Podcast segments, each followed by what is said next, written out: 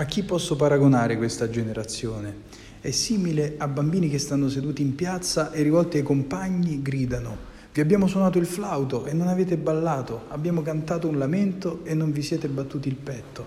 Ecco, con questa frase Gesù vuole dirci che il Signore si ingegna in mille modi diversi per cercare di allontanarci dalle nostre cattive distrazioni, abitudini, da ciò in cui siamo immersi e che ci tiene distanti da Lui e allo stesso tempo eh, si ingegna eh, in questo modo anche per attrarci e chiamarci a vivere la comunione con, con Lui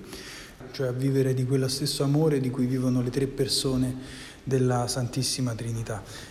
Ecco, e noi questo suo ingegnarsi per noi non lo riconosciamo tante volte e lo ignoriamo. Quindi il proposito per oggi potrebbe essere proprio quello di cercare di vedere nella nostra giornata quelle opere e quelle, sì, quelle opere con cui il Signore cerca di chiamarci a vivere con Lui.